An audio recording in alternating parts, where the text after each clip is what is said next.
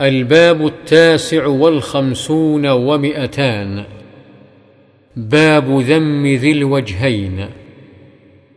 وعن أبي هريرة رضي الله عنه قال قال رسول الله صلى الله عليه وسلم تجدون الناس معادن خيارهم في الجاهلية خيارهم في الإسلام إذا فقهوا.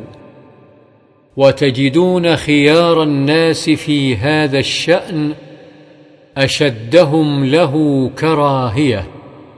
وتجدون شر الناس ذا الوجهين الذي يأتي هؤلاء بوجه وهؤلاء بوجه. متفق عليه.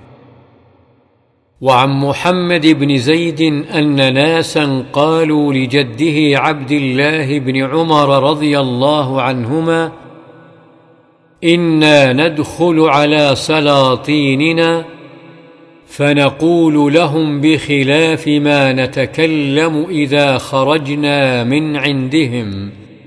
قال كنا نعد هذا نفاقا على عهد رسول الله صلى الله عليه وسلم.